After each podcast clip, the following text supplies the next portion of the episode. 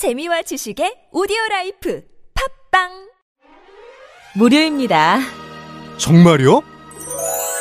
미니 태양광 시공 2년 연속 1위 솔라 테라스에서 서울주택 도시공사 임대아파트에 태양광 미니 발전소를 완전 무료로 설치해드립니다. 경제도 어려운데 미니 태양광 무료로 설치하시고 전기요금도 최대 25% 절감하세요.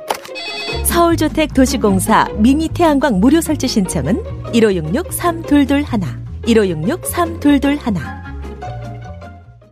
나는 자랑스러운 태극기 앞에 서울 시민의 이름을 걸고 열정적인 응원으로 제100회 전국 체육대회 기간 동안 선수들의 땀과 노력에 끝까지 함께할 것을 굳게 다짐합니다. 서울 시민이 함께 만드는 제100회 전국체전 100회를 맞이한 전국체육대회가 1회 개최지였던 서울에서 다시 열립니다. 10월 4일부터 10일 잠실 주경기장을 비롯한 72개 경기장에서 진행되는 전국 체육대회와 10월 15일부터 19일 전국 장애인 체육대회까지 많은 관심 바랍니다. 이 캠페인은 서울특별시와 함께합니다. 안녕하세요. 아나운서 정다은입니다. 깜짝 퀴즈. 노동자를 한 명 고용한 사업주, 사회보험 가입은 의무일까요? 선택일까요? 정답은 의무입니다. 사회보험은 노동자를 한 명만 고용해도 무조건 가입해야 하는데요. 그런데 사회보험료가 부담되신다고요? 걱정 마세요. 두루누리 사회보험료 지원 사업이 있으니까요. 10명 미만 사업에 월평균 보수 210만원 미만 노동자와 그 사업주에게 고용보험과 국민연금 보험료를 최대 90%까지 지원합니다. 두루누리로 혜택은 팍팍 누리고 부담은 확 내리세요. 이 캠페인은 고용노동부 보건복지부 근로복지공단 국민연금공단이 함께합니다. 굽은 어깨 바로 잡자 바디로직 거북목을 바로 잡자 바디로직 굽은 등도 바로 잡자 바디로직 상체를 바로 잡는 바디로직 탱크탑. 뻐근한 거북목, 구부정한 어깨와 등을 바디로직 탱크탑으로 쭉쭉 펴주세요. 이제 완벽하게 바로 잡자. 골반, 허리, 거북목까지. 검색창에 몸매 교정 바디로직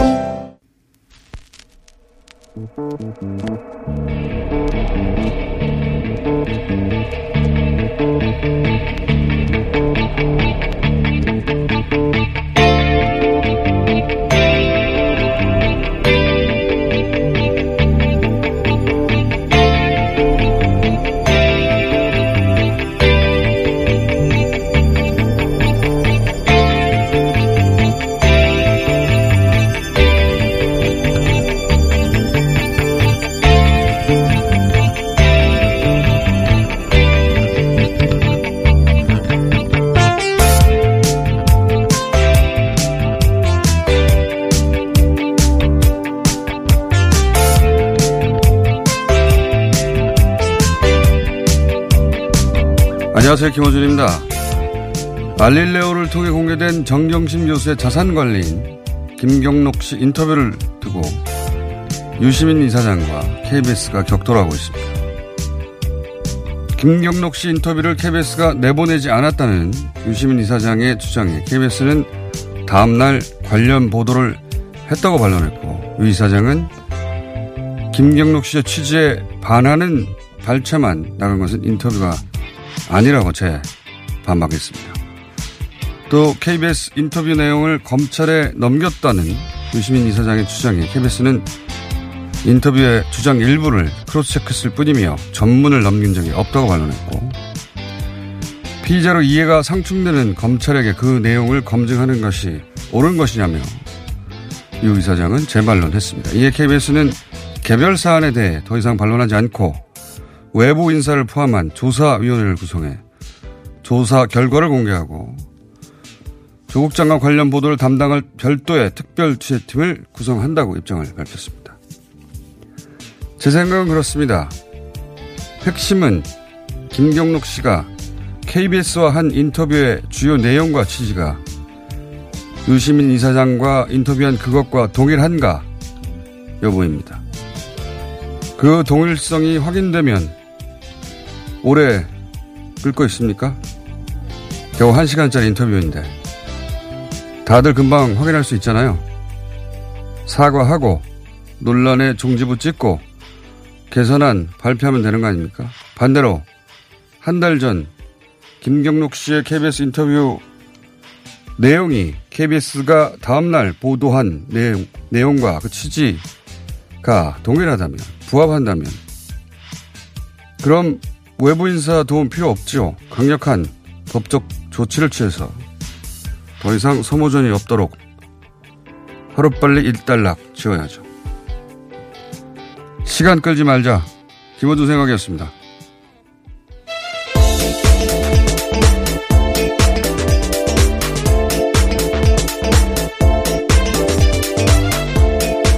TBS의 류밀입니다. 네. 이게 뭐 쟁점이 여러 가지처럼 네. 어, 보여지나 실제로는 저는 본질은 간단하다고 봅니다. 뭐 인터뷰를 했다 안 했다 내보냈다 안 내보냈다 뭐 검찰에 줬다 안 줬다 전부를 줬다 일부를 줬다 크로스 체크다 저는 이런 건 어, 두 번째 세 번째 문제고 본질은 인터뷰의 취지 그 자체예요. 왜곡이 됐냐 안 됐냐. 네, 당시 모든 언론이 인터뷰하고 싶었던 인물이란 말이죠. 네. 왜냐하면 정경심 교수의 자산을 관리했고 그래서 어, 그 자산이 어떤 동기로 움직였는지 정경심 교수와 어, 가장 먼저 내밀하게 이야기를 나눈 사람이라서 누구나 인터뷰하고 싶어 했고 네. 그 자산 관리를 KBS가 어, 뭐 특종이죠. 단독이고 인터뷰를 했어요. 근데 그 인터뷰한 내용이 KBS가 다음날 보도한 기사들, 보도와 취지에 부합하는 거면은 저는 그게 일부 발췌든 또는 일부를 검찰에 cross check 한 것이든 다 부차적인 것이고, 어, 뭐 큰 문제 아니라고 봅니다. 왜냐하면 사실관계를 보강하는 차원에 불과하잖아요. 네. 동일한 선상에서. 어, 주요 목격자 혹은 증인 혹은 피의자 해당되는 사람이 검찰 수사와 일치되는 내용을 말을 했어요. 어, 그럼 뭐 나머지는 전 부차적인 문제라고 생각합니다. 아예 안 내보냈다 하더라도 그건 언론이 판단할 어, 일이라고 보는데 반대로 인터뷰 취지나 주요 내용이 검찰이 그때까지 여러 언론을 통해서 내고 있던 입장, 그 프레임과 상반된다. 그러면 그 다음날 보도, KBS 보도는 저는 매우 큰 문제다라고 개인적으로 생각하는데. 왜냐하면 알릴레오에서 공개된 내용에 따르면 취지는 정경심 교수가 피해자다. 네. 또는 뭐 WFM 200만 원 가지고 말들이 많았는데 그거는 자기가 잘 알지만 그 단순한 자문료에 불과하다. 이건 그때까지의 검찰발 보도하고는 완전히 상반된 내용이거든요. 그리고 당시까지의 그 시청자들이 이 사건을 인식하던 어 프레임을 근본적으로 바꿀 수도 있을 만큼 그런 내용이에요. 근데 그 취지를 무시했다. 그리고 일부 내용을 맥락과 상관없이 정반대로 검찰 프레임을 강화하는 데 써먹었다. 그 검찰 주장을 부인하는 사람을 검찰 주장을 뒷받침하는, 어, 뒷받침하는 사람으로 써먹은 거거든요. 네. 이건 취재 윤리 문제이기도 하지만 나아가 시청자들이 사건을 새롭게 인식할 중대한 기회를 박탈한 거 아닙니까? 이거는 어, 큰 사건이죠. 대단히 큰 사건이라고 봅니다. 어, 그리고 그럴 경우에는 저는 검찰에 크로스 체크한 건 또 다른 층의 문제가 될 수 있다고 봐요. 왜냐하면은 다른 검찰과 다른 얘기를 하는 사람인데 검찰과 이해가 상충하는 사람이잖아요. 그러니까 전적으로 믿을 수는 없다. 거기까지는 맞는데 그러면 검찰 주장도 전적으로 안 되는 거거든요. 그러니까 김경록 씨의 주장도 보도하면서 검찰 수사는 그러나 어 이렇게 정반대 방향이다. 보도를 병행해서 해야 되는 게 상식적인데 근데 이걸 저는 파악하는 게 어렵, 어렵 지 않다는 겁니다. 예. 한 시간짜리예요.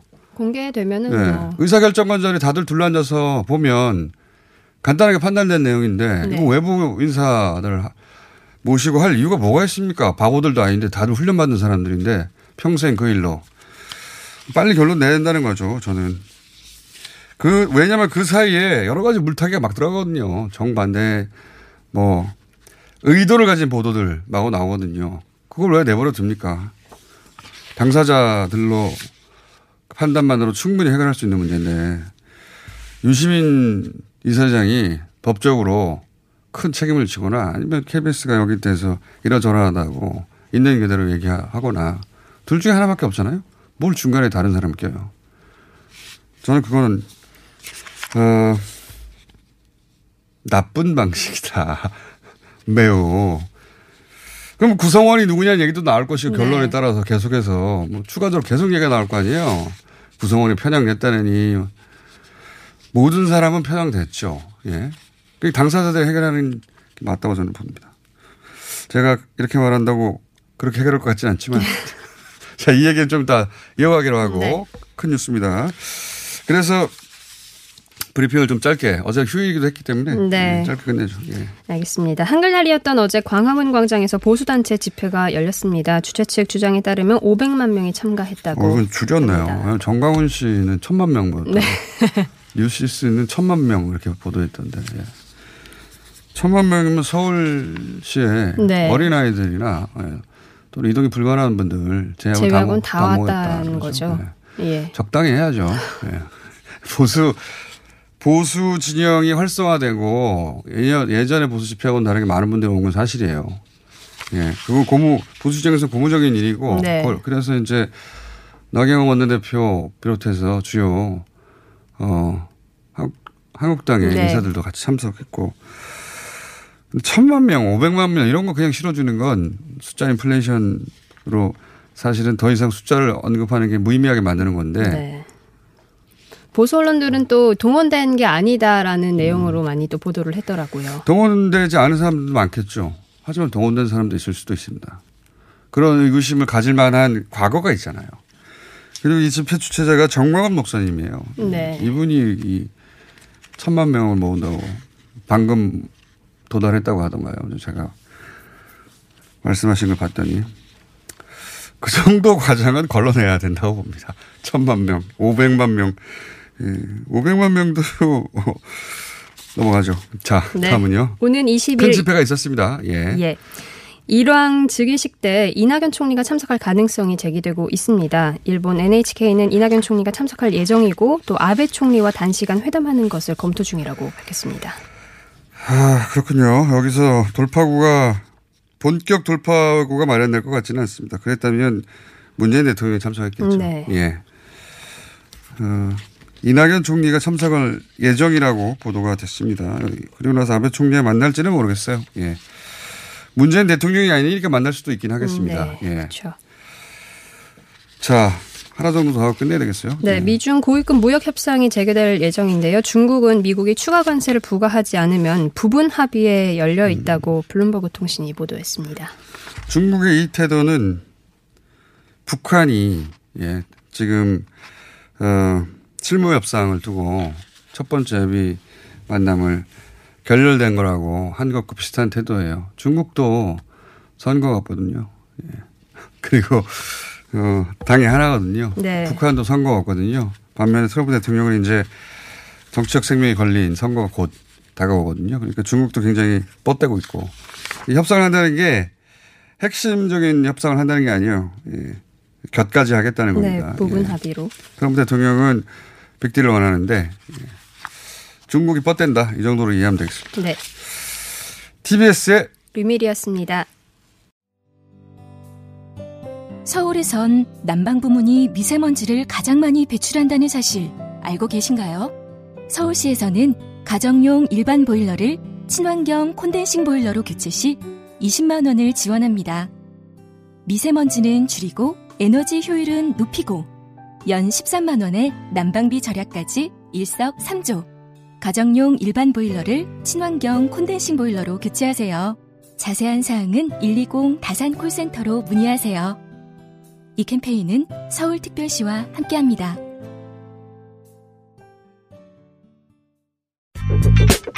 너 요즘 헤이브로 맨즈 브라운 올인원 로션 안 발라? 어이구 각질 봐. 요즘 얼굴이 좀 거칠긴 한데 이게 각질 때문이었어? 당연하지. 일단 헤이브로 맨즈 브라운 올인원 로션부터 발라. 비피다가 각질을 없애니까 피부결 좋아지지. 얼굴도 환해지지. 네 얼굴도 완전 괜찮아질 수 있어. 남자의 자신감 각질부터 시작하자 헤이브로 맨즈 브라운 올인원 로션 포털에서 헤이브로를 검색하세요.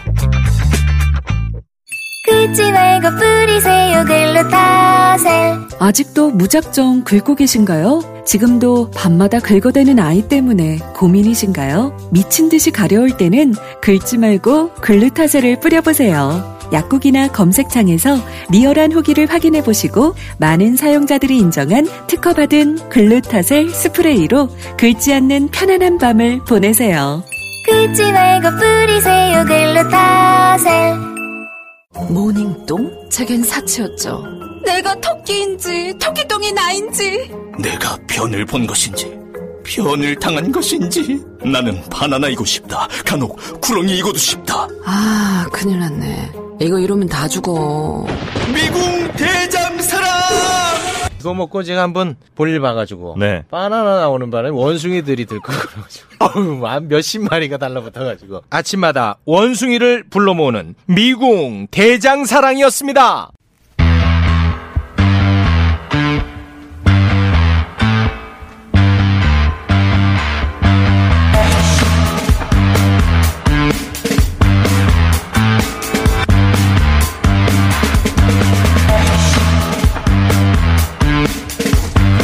자, 어제에 이어서, 예.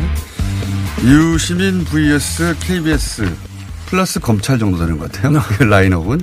예. 그리고 플러스 보수 매체 일부. 이렇게. 유시민 이사장 혼자 대, 어, 다자의 구도가 형성됐는데, 뭐, 여기 등장한 이슈들이 많습니다. 그래서 세 분을 보였습니다. 어제에 이어서 아주경제 법조팀장 장영진 기자님 나오셨습니다. 네, 안녕하십니까. 장영진입니다. 장 기자님 일찍 가야 된다고 해가지고 이렇게 된 거예요. 두 분이 이렇게 일찍 나오신 거예요. 그리고 장 기자님 그리고 빠지고 나서도 계속 할 겁니다. 음. 자, 양지열 변호사님 나오셨습니다. 예, 안녕하세요. 예, 어제 이어서 김남국 변호사님. 네, 안녕하세요. 쟁점이 많아서 좀 나눠서 얘기를 해보죠. 근데 요 이전에 변호사 두 분이 나오셨으니까 그 조국 장관 동생의 영장 기각 있지 않습니까? 어, 지금 유시민 이사장과 KBS의 격돌은 언론의 문제죠. 예. 그리고 이 영장 기각은 언론을 굉장히 곤혹스럽게 만든 KBS를 곤혹스럽게 만든 사건이라면 영장 기각은 검찰을 대단히 곤혹스럽게 만든 사건인 것 같거든요. 일단 왜 기각된 겁니까? 일단 지금 기각된 혐의가 두 가지를 크게 나눌 수가 있는데 네.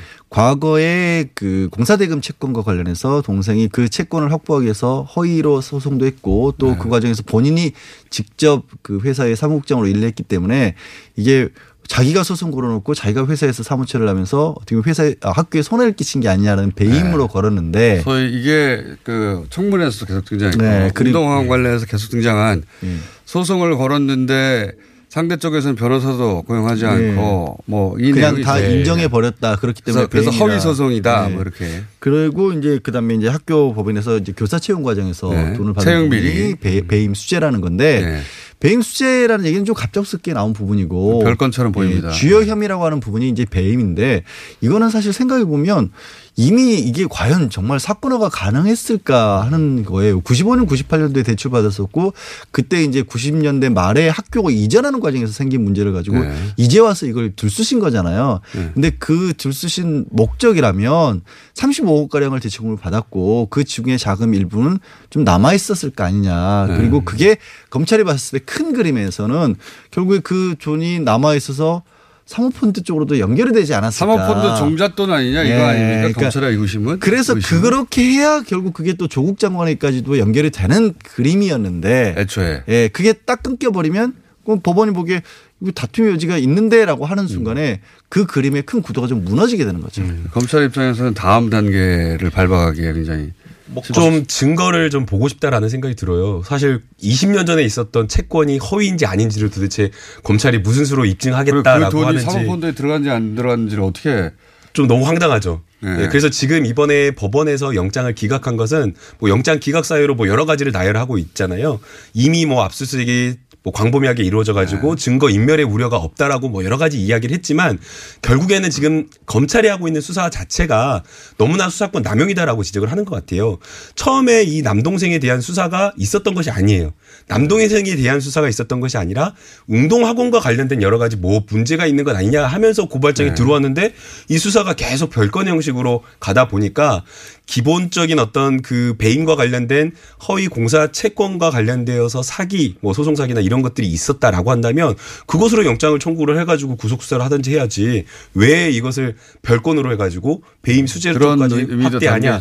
네, 그런 것도 담겨 있다고 그러니까 별건. 수사에 대한 경고 그리고 이 돈이 정말로 사모펀드 어, 종잣돈이 됐다고 하는 의구심 이 밑바닥에 깔려 있는데 그런 게 맞냐? 그러니까 뭐. 애초에 그런 영장에 그런 뭐 사모펀드 종잣돈 이런 얘기는 아예 안 안 했는데 했겠죠, 물론. 그러니까 제가 말씀드린 그 판사가 보기에도 아니 30년 30년 가까이 된 일인데 이걸 그때 당시에 채권이 제대로 나갔냐 안 나갔냐를 어떻게 그 찾겠어요. 그거 그리고 이제 하드급 공사 이런 것들은 영수증 처리 이런 게 제대로 됐고 그게 서류가 지금까지 남아 있을까요? 그걸 허위 채권이라고 얘기를 하는 걸 입증해 낸다는 게 자, 그러면 영장 기각의 예. 사연은 그렇다고 보고 기자님은 어떻게 보십니까?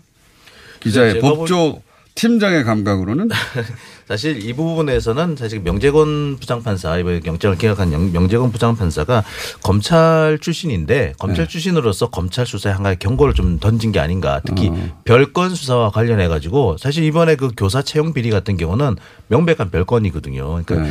별건 수사를 하지 마라라는 것을 사실 그 경고를 한 게 아닌가. 그 안에 담겨 있다. 그 안에 내용을 보면은 그 자- 대놓고 말은 안 하고 있습니다만 보면은 이거는 별건 아니냐. 별건 수사를 하지 마라는 걸 어떻게 경고하고 있는 걸로 보입니다. 그러니까 검사 출신이라 검사의 관행을 정확하게 알아서 오히려 오히려 정확하게 그런 지점들을 지적한 것이다. 거기에 더해서 배임 수재가 사실 그렇게 형이 높지는 않아요. 음, 대부분 인정하고 자백했을 경우에 집행유예 나오는 가능성도 굉장히 높거든요. 그럼 구속시킬 만한 왜 그것만 꼭- 놓고 봤었을 아, 때. 왜꼭 구속시키려고 하는가? 네. 별건 아닌가? 그리고 웅동항권은 이게 제대로 파악이 게 맞냐? 음, 네. 혹은 뭐 이걸 단계로 그 다음에 그 돈이 사모펀드에 들어갔다는 거는 결국 타겟은 정경심 교수라는 얘기거든요.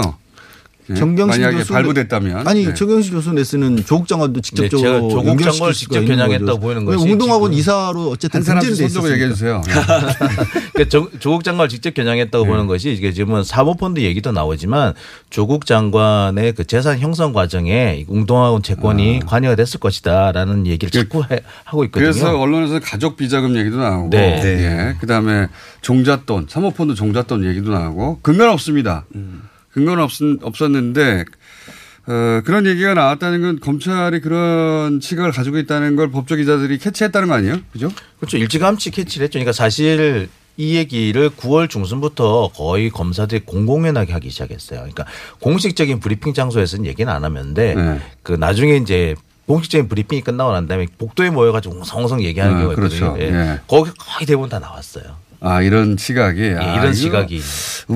때 돈이 사모펀드 종잣돈 같은데라는 아니, 뉘앙스의 그런 의혹을 그런 지적을 하시는 분도 계셔. 이러고 쑥 가는 거죠. 이러면 이제 계셔. 아싸 오늘만 거 거졌다 이러고 이제 하는 거죠.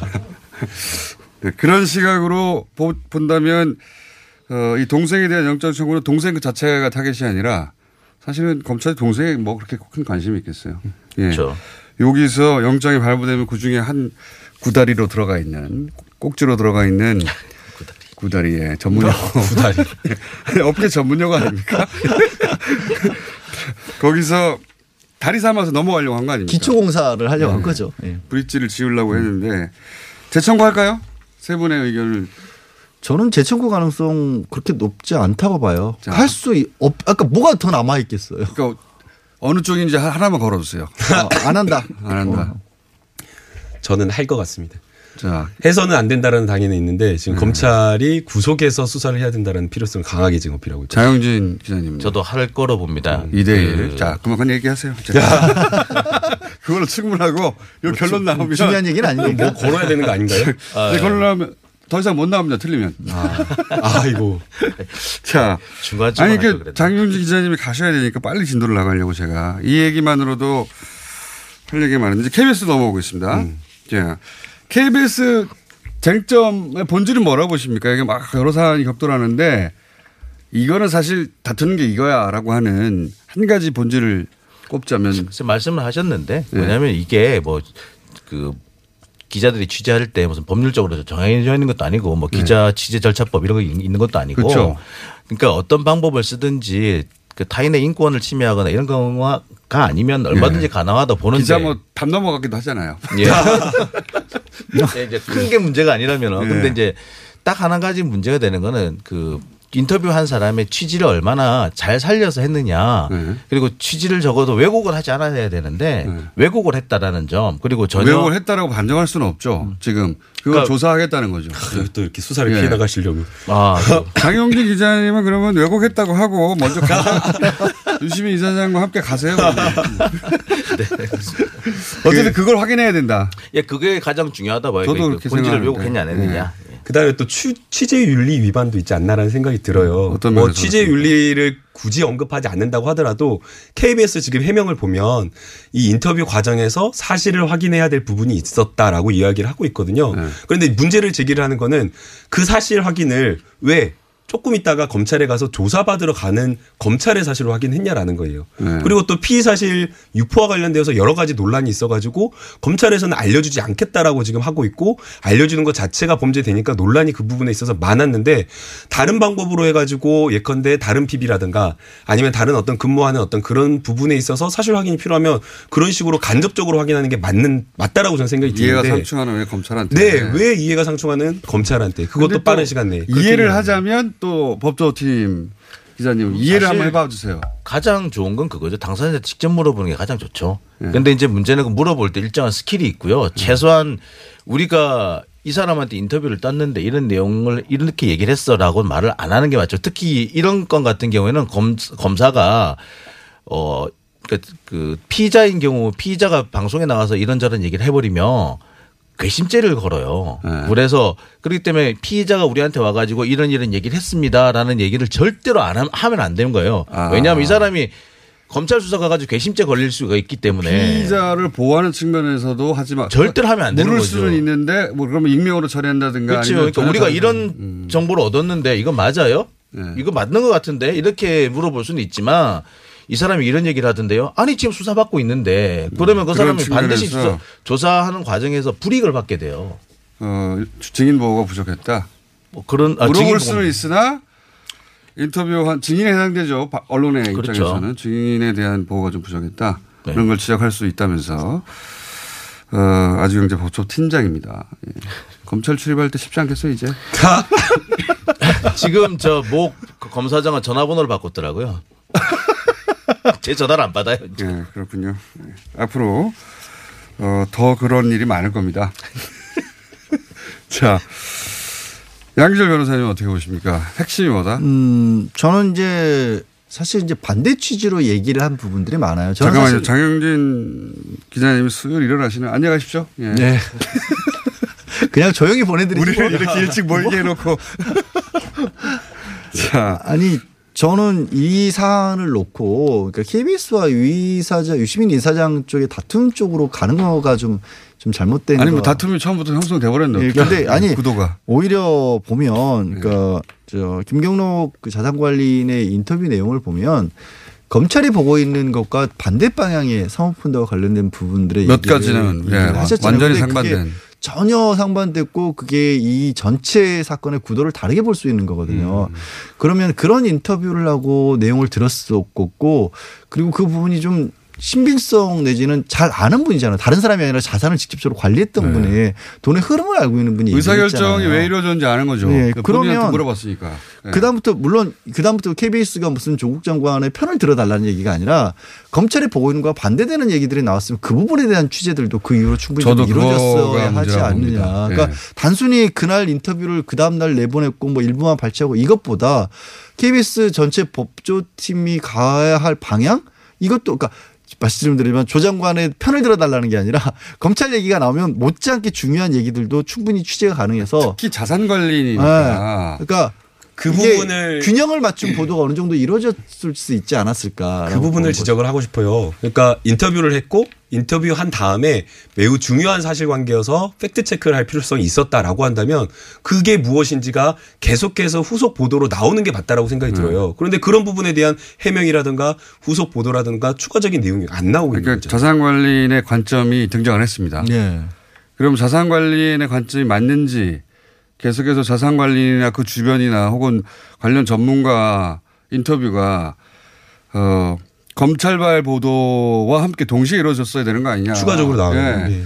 그게 없었다. 만약에 그 KBS가 확보한 인터뷰가 그 유시민 이사장의 주장처럼 동일한 내용이라고 비슷한 내용이 네. 들어있다면 있다면. 충분히 그 부분에부터 추가 취재에 들어가고 아니, 왜냐하면 그래서 저는 그 확인을 어려운 게 아니잖아요. 아까 두 개 비교 비교해보면 되잖아. 아주 쉽잖아. 한 알리려면 끝나잖아. 이미 나왔고 녹취록도 나왔으니까 녹취록이 어떻게 나왔는지도 좀 이따 얘기하겠습니다만 나왔으니까 그리고 훈련된 다 언론인들 아닙니까 거기 계신 분들이 그러면 이제- 예. 보면 아는 건데 뭘 외부위원회를 구성한다고 KBS에서 확인했다는 부분은 이런 거예요. 음. 그러니까 KBS에서 확인했다는 부분은 결국 김경록 자산관리인이 증거인멸을 검찰에서는 인정을 했다고 하는데 밖에 나서는 반대 취지로 얘기를 하니까 그게 이제 녹취록에 빠졌다고 언론이 예, 많이 예. 보도했는데 저는 이 고 대목도 굉장히 뭐랄까요 졸렬한 보도라고 저는 봅니다. 말이 안 된다고 생각을 해요. 예, 졸렬한 보도라고 봐요. 증거 잠깐만 설명을 좀 할게요. 네. 왜냐하면 알리려고 듣고 이 보도도 보고 음. 다한 상태에서 우리 얘기를 들어야 이해할 수 있는데 두 분은 보셨겠지만 안 보신 네, 분도 네. 있으니까 짧게 언론에서 이제 김경록 씨 그 녹취록을 확보한 TV조선이 가장 먼저 확보했다고 하는데 요 얘기는 좀 이따 하고 어디서 나갔을까 예, 하기로 하고 어쨌든 확보를 했어요. 그리고 다른 언론사들도 많이 했나 봐요. 확보한 언론사들이 그 녹취록에 보면 증거로 어, 증거인멸을 인정했다는 말이 나오는데 그걸 뺐다. 그렇죠? 검찰에 가서 김영호 씨가 증거인멸을 인정했다. 어, 라고 하는데 유시민 이사장이 알리려고 해서 그 부분을 뺐다. 어, 그러면서 일제히 이게 이제 발췌된 것이다. 그러니까 취지에 어긋나, 그러니까 실제로 한 말 중에 불리한 건 빼버린 거다. 이런 식의 뉘앙스로 보도를 했는데 저는 이게 다시 한번 본질을 호도하는 보도라고 보는 것이 김경호 씨를 그 앞에서 얘기를 하거든요. 분명히 우리가 흔히 생각하는 증거인멸의 의도 또는 그런 구체적 행위가 없었다. 내가 버리려면 버렸죠. 그리고 하드 떼서 가져오라니까 이거 왜 가져오라고 그러지? 그러니까 전혀 그런 범위가 없었다는 걸 말해요. 증거 인멸이라고 하는 게 예. 증거 인멸죄는 말 그대로 인멸이기 때문에 범죄와 관련된 여러 가지 증거를 멸실시키거나 훼손하거나 그렇죠. 이런 것들이 있어야 돼요. 근데 이제 이분이 무슨 예. 얘기를 하냐면 유시민 이사장과의 대화 중에 유시민 이사장이 아니 그 주- 증거인멸의 어, 생각이 없었 점- 증거인멸이라고 생각하지 않았다 이렇게 답했어야지라고 하니까 이분이 이제 그럴 수가 없더라고요. 네. 하면서 뭐 법을 공부했어야 한다느니 음. 말하자면은 검찰 소- 조사 과정에서 어 예를 들어서 하드를 탈착하는 것만으로도 법적으로는 증거인멸이 되는 거지라는 추궁에 자기가 법도 모르고 모르니까. 모르니까 어 당연할 재간이 없더라. 뭐 이런 취지의 대화거든요. 본인은 늪에 빠졌다는 표현을 썼죠. 그러니까 그냥 본인은 법률적으로 그렇다라면 그런 것 같다. 네. 부적절했다. 지금 와서 생각해 보니 부적절했다라는 그런 취지더라고요. 그러니까 본인이 진짜로 다 지워버렸다는 내용이 아니에요. 안 나왔어요. 그러니까 그 단어를 똑 떼가지고 마치 검찰에 가서는 증거인멸을 인정한다, 인정하고 나서 알릴러에 가서는 부인한다는 식으로 보도를 하는 거예요, 이게. 이거 완전히 다른 거고요. 완전히 다른 내용인데. 그래서 이게 증거 인멸이라고 하는 구체적 행위가 없었다라고 한다면 이것을 본인이 아무리 내가 이게 증거 인멸 유죄입니다라고 인정하더라도 법원의 판단은 그렇게 나올 수가 없고요. 그 다음 이제 두 번째 만약에 그 당시에는 증거 인멸의 어떤 구체적 행위로 나아가진 않았지만 하드를 본체를 들고 나오거나 아니면 하드를 교체한 그 행위 자체가 나중에라도 증거 인멸을 할 목적이 있을 수는 있잖아요. 그러니까요. 그건 모르니까. 그러면 증거 인멸은 자기가 자기 증거를 이렇게 뭔가 삭제하고 훼손한 건 처벌이 안 돼요. 그러면은 교사할 때 정경심 교수가 뭐라고 했는지가 중요하고 그 뭐라고 한 정경심 교수의 지시를 이 김경록 PB가 어떻게 받아들이니까 중요하잖아요. 근데 그 부분에 대해서도 김경록 PB가 분명하게 이야기를 했어요. 뭐라고 이야기를 했냐면 유리한 증거를 확보하려고 확보하라고 했다. 네. 그래가지고 본인도 거기에 대해서 아 그 당시에는 검찰이 매우 불리한 이야기만 계속 쏟아내고 있었기 때문에 그런 것에 대해서 취지를 공감해가지고 내려갔다라고 얘기를 하고 유리한. 증거를 확보하라는 건 아이들이 인터 안 했다고 하는데 인터한 증거라든가 영어 교재를 도와준 증거라든가 그런 걸 찾으러 갔다는 거예요. 네. 말하자면. 그러니까 이거는 고의 자체가 증거인멸 교사의 고의도 없었고 그 교사를 받은 그 지시를 받은 김경록 PB도 그 당시에 그런 인식이나 의사 고의 그런 게 전혀 없었다라는 거예요. 그 말을 앞에 충분히 설명했는데 그렇게 얘기를 하잖아요. 그러니까 거기서 동양대에서 그냥 보려고 했는데 양이 너무 많아서 파일 너무 커서. 거기서 그냥 볼 수가 없었다는 얘기도 있고. 근데 저는 이게 그러면서 이런 얘기 하죠. 만약에 이게 정말 증거인멸 의도가 있었다면 중간에 버리면 되고. 그렇죠. 네, 내가 왜 그걸 들고 있냐고. 그러니까 보관하고 있다는 게 우리가 우리 상식적으로 생각하는 증거인멸의 범위도 없고 의도도 없고 행위도 없는데 검찰에 가서는 어쨌든 하드를 뗀 것만으로도 그렇게 몰아갈 수 있다. 그러니까 몰렸다. 그래서 그냥 그렇다면 그런 거라고 자백하는 게 나으니까. 인정. 어. 그렇죠. 인정했는데 이거는 법을 잘 모르는 사람들이 혹은 뭐 검찰의 추궁에 어, 아, 내가 부인, 아예 부인하면 불리하겠구나 하는 피의자의 상황을 담은 거예요. 근데 이거를 실제 행위를 해놓고 안 했다고 부인하는 것처럼 보도하면 대단히 악의적인 거죠. 근데 진- 그것도 맞고요. 네. 그러니까 전체 흐름을 봐야 되는데 음. 두 번째로는 증거인멸이라고 자꾸 이쪽에 초점이 맞춰지는 게 저는 싫은 게 네. 증거인멸의 전제는 뭐냐면 뭔가 범죄가 있었을 때 증거인멸을 하는데 이 PB의 해석은 사모펀드 관련된 부분도 그렇고 그렇게 증 범죄가 안 된다는 쪽이 얘기가 주로 많이 했거든요. 인멸, 그러니까 인멸할 범죄적 증거가 없다는 거 아닙니까? 그러니까요. 예. 그러니까 오히려 그런 것들을 그게 아니었다는 걸 입증할 수 있는 걸 찾으러 갔다라는 거거든요. 적극적으로. 그럼 증거인멸을 논할 가치조차가 사실 없는데. 아니 이건 뭐 예를 들어서 뭐 한겨레 같은 곳에서 계속 증거인멸 인정했는데 이런 식으로 구도를 자꾸 그건 진짜 아닌 것 같아요. 예. 그건 진짜 잘못된 보도거든요. 나쁜 보도, 나쁜 보도거든요. 120시간을 조사를 받았대요. 네. 120시간 조사를 받으면 살인도 인정할 것 같아요. 그 안에서 검사가 뭐라고 계속 그러니까 증거 인멸을 했는데 안 했다는 식으로 말했다라고 보도하면 안 된다는 거죠. 이 그렇죠. 내용은 사실은 전혀 팩트가 아니니까요. 그 내용이 아닌데 그런 보도가 또 하나 있었고 이 녹취록은 어떻게 이 TV 조선에 갔을까요? 그 부분에 대해서 이제 이야기가 되고 있는 게 본인은 그걸 공개하지 않았다라고 이야기를 하고 있고요. 거기에 대해서 어제 주장에 따르면 변호인이 예 그렇죠 동의를 받지 않고 본인과 예. 그 변호인만 가지고 있었는데 김경록 씨가 이 알릴레오가 나가는 당일날 다시 검찰이 불러가지고 7시 반인가에 검찰에 갔다는 거 아닙니까? 네 맞아요. 갔더니 이미 녹취록을 가지고 있었다는 거잖아요. 네. 그럼 유시민 이사장이 줬을 리는 없고 나머지 한 사람은 변호인밖에 생각할 수가 없는데 변호인은 부인하고 있다고 해요. 어디서 나왔죠 뿅? 근데 제가 어제 알릴레오에 출연을 했거든요. 그래서 네. 저도 이제 사실은 이 녹취록이 궁금해서 다 봐야지 알 수가 있잖아요. 네. 담당 피디님께 좀 주라 그랬는데 안 된다. 우린 절대 공개하지 않는다. 아니 그래서 없다. 본인들이 컨트롤하려고 네, 자기들은 이. 사람한테만 줬는데 여기서 또 갈 수 있으니까 그렇죠. 통제가 네. 안 되니까 딱 그러거든요. 그래서 그 안에서만 보고 다 파괴하고 저도 그렇게 관리한 걸로 알고 있는데 그래서 혹시 유시민 이사장이 그 김경록 씨와 인터뷰한 취지와 다른 방향으로 방송 중에 얘기할 수도 있잖아요. 음. 거꾸로. 네. 그래서 그걸 체크하라고 녹취록을 변호인한테 줬다는 거예요. 근데 그 녹취록이 어떻게 검찰이 먼저 가지고 있고 김경록 씨가 거기 가기 전에 그리고 그게 보수 매체에 흘러갔는가?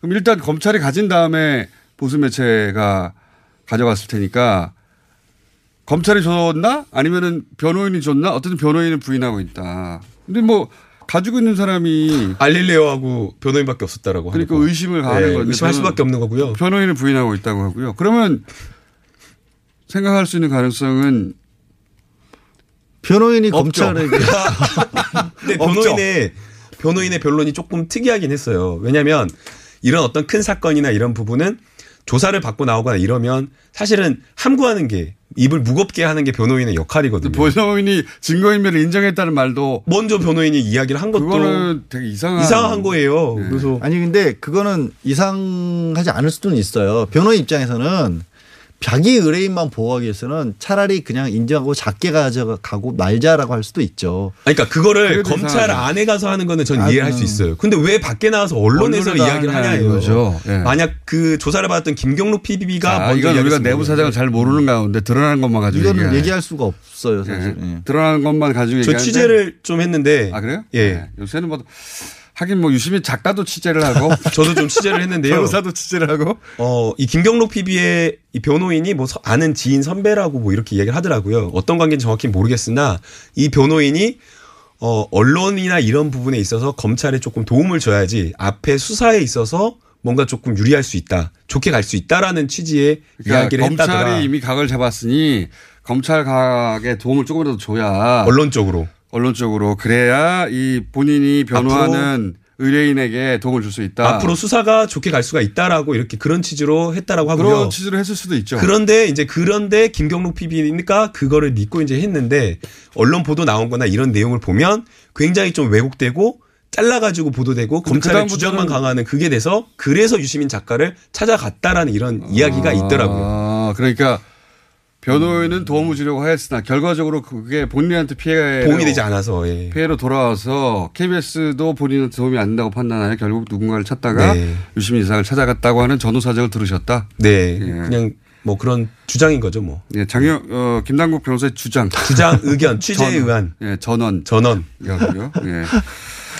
내막은 그랬다는 거고 어, 또 한 가지 궁금한 것이 있습니다. 그러니까 법적인 관점에서요. 예.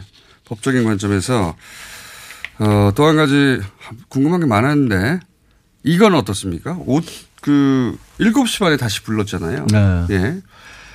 어, 그러나서 어, 검찰은 면담이었다고 검찰이 무슨 진학지도 하는 것도 아닌데 면담을 하는지 모르겠으나 취조한 거지. 검찰은 불러서 조사하는 것이 면담하는 것은 아니잖아요. 근데 어 이건 문제가 없는 겁니까? 이 그리고 예를 들어서 7시 반에 불러서 11시 정도까지 면담하였다. 이게 어떤 법적 절차가 있는 거예요? 면담? 면담 법적 절차는 없죠. 그냥 오라니까 간 거고 현실 그러니까 사교한 겁니까? 예, 사교. 그러니까 정확히 면담 그러니까 참고인 조사도 아니고 무슨 피의자 피의자죠. 이미 피의자. 조사는 이미 120 조사 시간이나 120 시간 충분히 했고 압수수색 다 했잖아요. 그거 자체가 인권 침해죠. 그러니까 세 네, 번씩. 했고 그다음에 검찰은 뭐라고 하냐면 현장 검증을 할 필요가 있었다라고 지금 또 얘기를 하고 있어요. 무슨 현, 그러니까 지금 그 김경 저 정경식 교수의 노트북 관련해서 네. 그 노트북을 뭐 저기 나중에 전달을 받았 다시 받았기 때문에 네. 그걸 이제 그 만났던 현장에서 그걸 받았다 이게 검증을 했다라는 얘기를 하는데 그게 무- 왜 필요한지 모르겠어 이 시점에서 그게 예를 들어서 아까 무슨 범죄를 재현하는 거면 범행 수법 같은 거 그래서 뭐 김남국이란 뭐 교사야? 뭐 이런 건 김남국이라는 모르겠는데. 사람이 예. 누구를 이렇게 폭행을 하면서 뭐 가방을 오른쪽으로 맸어, 왼쪽으로 맸어. 이거 그 그게 예. 무슨 의미가 있는 건지를 모르겠어요. 그러니까 그렇게 해명을 하는 것 자체가 되게 검찰이 좀 근데 시- 이건 그러니까 어떻게 보십니까? 그 11시쯤에 김경록 씨가 유시민 이사장이 했다는 말에 따르면 갑자기 태도를 바꿔서 돌아가라고 했다. 뭔가 열심히 네. 묻다가 왜 갑자기 11시에 태도를 바꿨을까요? 저는 여당의 힘이었다고 생각합니다. 여당이요? 예. 그때 이제 홍익표 의원이 그거를 알고 밤 늦게 빠르게 성명을 냅니다. 그날 그 김경록 PB가 조사를 받던 날에 뭐가 뭘 발표했냐면요. 대검찰청에서 9시 이후에 심야 조사를 원칙적으로 금지하겠다고 발표를 했어요. 여당의 힘은 아닌 것 같고. 아, 여- 그렇죠. 검찰이 뭐 여당을 두려워했습니다. 네. 그게 아니라. 뭐. 거, 그러니까 검찰 수뇌부가 발표한 전날 내용을 바로 완전히 다음 바로 날 반박한. 바로 다음 날 수사팀이 어겼잖아요. 그걸 네. 검찰 수뇌부가 알고 야 전화를 한게 아닐까.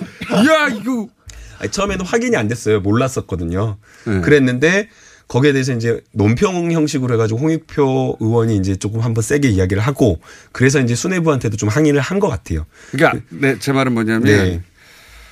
전날 발표한 걸 수뇌부가 바로 뒤집는 그 지시를 하진 않았을 것 같고 이걸 뭐 예를 들어서 이런 참고인 혹은 뭐 피의자 한 사람 정도를 부르는 걸 다 일일이 보고하지 않을 거 아니에요. 그럴 리는 없죠. 예, 그러니까 네. 불렀어요 수사팀이 네. 불러가지고 열심히 왜 했어 막 하고 있는데 이제 그 사실을 알게 된 수뇌부가 야 전화를 한게 알겠나. 참 저는 진짜 검찰의 이런 행동을 보고 답답한 게 그 범죄 입증하고도 상관이 없을 내용이고 이미 120시간 증거인멸 가지고 조사를 했고 필요성, 예, 필요성은 있었던 것 같긴 해요. 왜, 왜, 왜, 모르는 뭐가 이야기를 필요할 그러니까 것 같아요? 이제 그 노트북이 중요한데 그 노트북에 대해서 전달받은 거를 정경심 교수가 부인을 했다라는 거예요. 그러니까 해당 사실을 반박하기 위해서 확인하기 위해서? 불렀다고 하는데 근데 그럼에도 불구하고 누가 보더라도 부적절한 거죠. 왜냐면은 그 알릴레오 이런 어떤 방송이 되자마자 핑계, 그게야말로 핑계 아닐까요? 그러니까요. 예, 그걸 뭘로 핑계로 삼지 해서 그걸 핑계로 삼고 압수수색을 또 하고 이런 건 압박 아닐까요? 그냥 더 이상 언론과 인터뷰하지 말라는. 그리고 이제 또 하나 바로 잡아야 될 게 그런 그 의구심. 예. 밤에 이제 그렇게 김경록 PB가 조사를 받고 나와가지고 그 다음날 바로 보도가 떴던 게 알릴레오 뭐 보도한 거 후회한다 뭐 그런 기사가 나왔잖아요. 네, 여기까지만 하죠. 예. 그것도 아니라고 합니다. 그러니까요. 그, 그 이, 예, 예. 유시민 이사장 얘기로는 어제 오전에 통화했는데 예. 고맙다. 네. 편집 조사 잘 됐고 고맙다고 했다는 거 아니에요? 보고 나서. 네. 그러니까 이 후회한다는 것도 맥락을 말을 해야죠. 뭘 후회한다는 건지 인터뷰를 후회 그러니까 경찰이 이렇게 불려올 줄 알아 불- 불려와가지고 또 조사받을 줄 또. 조사받아 참 후회한다 이 말을 했다면 그럼 검찰의 압박에 대해서 비판해야 되는 거잖아요. 그렇죠. 예. 근데 마치 그 인터뷰 내용이 잘못됐다거나 그 유시민 사장이 김영록 씨의 취지와 다르게 뭔가를 했다거나 이런 뉘앙스로 보도하면 안 되는 거죠. 상황을 또 바꾸는 거죠. 거꾸로 바꾸는 완전히. 그러니까 저는 KBS가 빨리 결론 내야 된다고 본다는 겁니다. 이런 물타기가 막 중간에 훅 들어올, 테- 들어올 것이고 막 진실은 사라지고 이제 잡다한 공방들이 막 이어질 거거든요. 원래 그렇게 해서 묻는 거 아닙니까 진실을. 그게 안, 저 처음에 말씀드렸던 것처럼 그게 아- 아, 이 방향으로 안 갔으면 좋겠다라는 거예요. 저는 그래서 그, 그 아니 내용에 저는 KBS가 빨리 시간 끌지 말라는 거예요. 네. 본인들이 언론 전문가인데 그러게. 뭘 다 외부인들 합니까? 그냥 빨리 결론 내버리지. 그렇지 않으면 배가 산으로 가가지고 또 진실은 사라져 버릴 수도 뭐가. 진실인지 몰라 그러고. 예. 한번 봤습니까? 그런 걸? 하, 내일 또 모실게요. 네? 이 사안이 끝날 것 같지 않으니까 어, 김남국 양절 두 분이었습니다. 감사합니다. 네, 감사합니다.